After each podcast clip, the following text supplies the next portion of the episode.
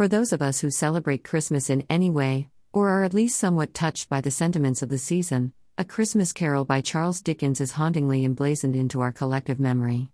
Treatments of the original novella, in the form of books, plays, movies, animated videos, and various reinterpretations, are as ubiquitous as holiday wreaths and candles.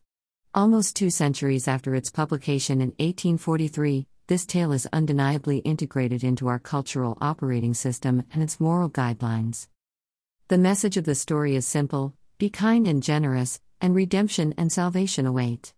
The greedy and avaricious protagonist Ebenezer Scrooge undergoes a transformation from vice to virtue over the course of three visits by the ghosts of Christmas past, Christmas present, and Christmas future.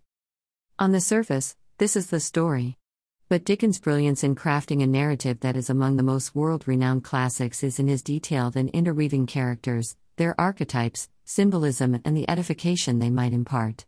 They might, but not necessarily. I consider myself a thinker, and I endeavor to express the work of that thinking in writing. In 52 years of life and probably 47 of exposure and re exposure to this story, I will never be done learning, like all of us, so I thought I might help move the discovery dialogue forward. For instance, how can it be that the celebrated, tear inducing core lesson, be kind and generous, can be so universally ratified by a culture that simultaneously pays homage to greed and excess? The overt cruelty of Scrooge is addressed to a large extent, but let's leave the possibility open that it's been replaced by covert cruelty.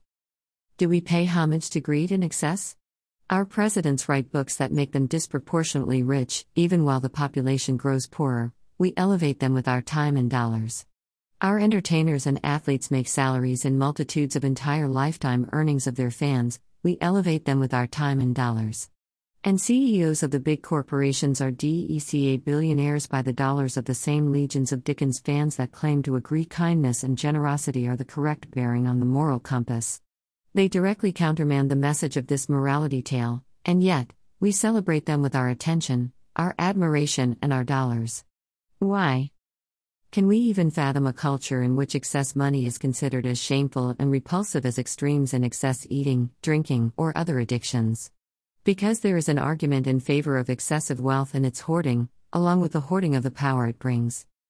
An old mentor of mine was a DECA millionaire, maybe Chanty. He didn't go to college. He did it in business and real estate. He tried to make me a disciple. I did want enough wealth to do the work I wanted to, and not the work in which I felt my offerings were being squandered. The con of working your life away while your talents are laid to waste would not be my fate. So, I tried to cull the good parts of financial success from the greedy parts. This proved to be a financially costly but philosophically profitable venture.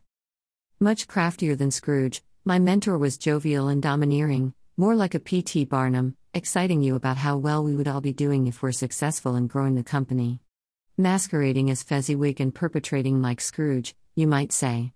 But as you examined things from afar and over time, it became increasingly evident that he was the disproportionate beneficiary. Not that he should not have done well, but those who were operationally instrumental were either intentionally burned out or merely surviving. One Scrooge and 200 Cratchits. In many ways, this was and is the great defining philosophical war of my life. He said, I'm a cynic. You're either getting F, dash or you're doing the F. In other words, kill or be killed. It was experiencing this that helped me understand the corrections I could design in this flawed philosophy. It's important to note that this erstwhile mentor was thriving, personally, on this philosophy. See, he wasn't concerned about changing the world, he was only concerned with winning in that world. This helped me realize that if you are successful within a dysfunctional system, you might be part of the dysfunction, but if you are successful against a dysfunctional system, you might be part of the cure. The wisps of winter on London streets that inspired Dickens in 1842 persist to beckon our intellects for more, to build upon Dickens' masterpiece, to continue discovering more, a better balance.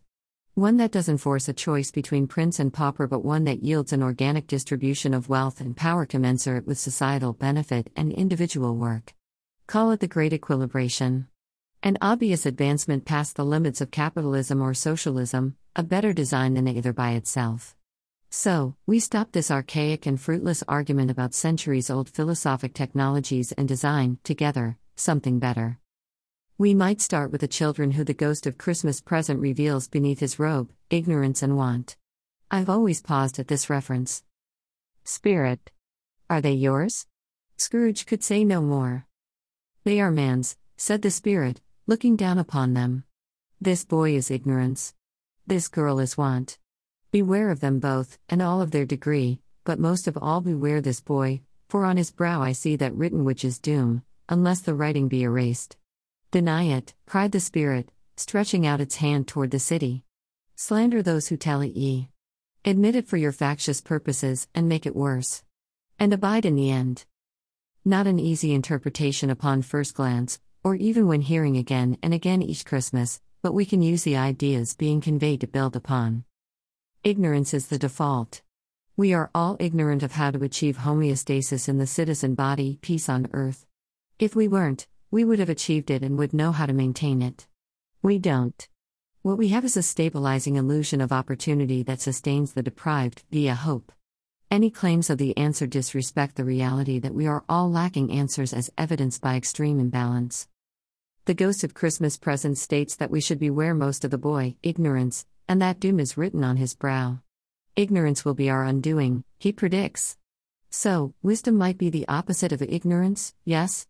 Is it possible wisdom is the balance we seek as the citizen body as our own bodies find homeostasis? The girl named Want stands with or in opposition to ignorance? Want can be healthy. But perhaps Dickens meant it in the sense of the want of deprivation. But he could also have intended it more as greed. Therefore, both states, the state of ignorance, and the state of want can be too little or too much. Some ignorance spurs curiosity in pursuit of knowledge, and some want fuels action toward improving living conditions. But too much ignorance and we miss reality to the point of detriment, too much want and we morph into greed. Interesting that Dickens chose ignorance as the more urgent problem in the future of humankind. Whatever his intentions in these lines, we can build an operating system that recognizes the perils of excess ignorance and want, if that were his intent, or the ignorance of undereducation and want of basic sustenance. Either way, Dickens handed us an elegant portrait and symbols of bugs in the human operating code that we've had 178 years to improve upon. Like any problem to solve, it's often decades of trying before a breakthrough. Well, the breakthrough thought is that we compartmentalize sentiment and reality to our detriment, and it's time we marry them.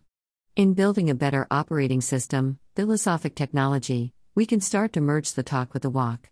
It starts with tearing out the wiring of our old comfort configurations, the ones that allow us to be greedy in real life, elect greedy narcissists to lead us, and worship greedy celebrities, all fueled by ignorance, and simultaneously get our catharsis from literature that decries how we live and aspire to live.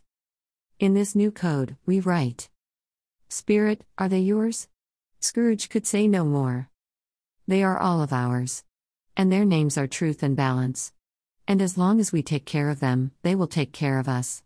The citizen body will continue to grow. If we neglect them, we will grow imbalanced, diseased, and eventually perish. The Spirit moved its hand toward the city. Art is made to beget art. And the ultimate work of art is the process of health and growth. What a glorious time to be alive to have the modern tools of the information age to use toward this end. God bless us, everyone, said Tiny Tim, the last of all. Charles Dickens, A Christmas Carol, 1843.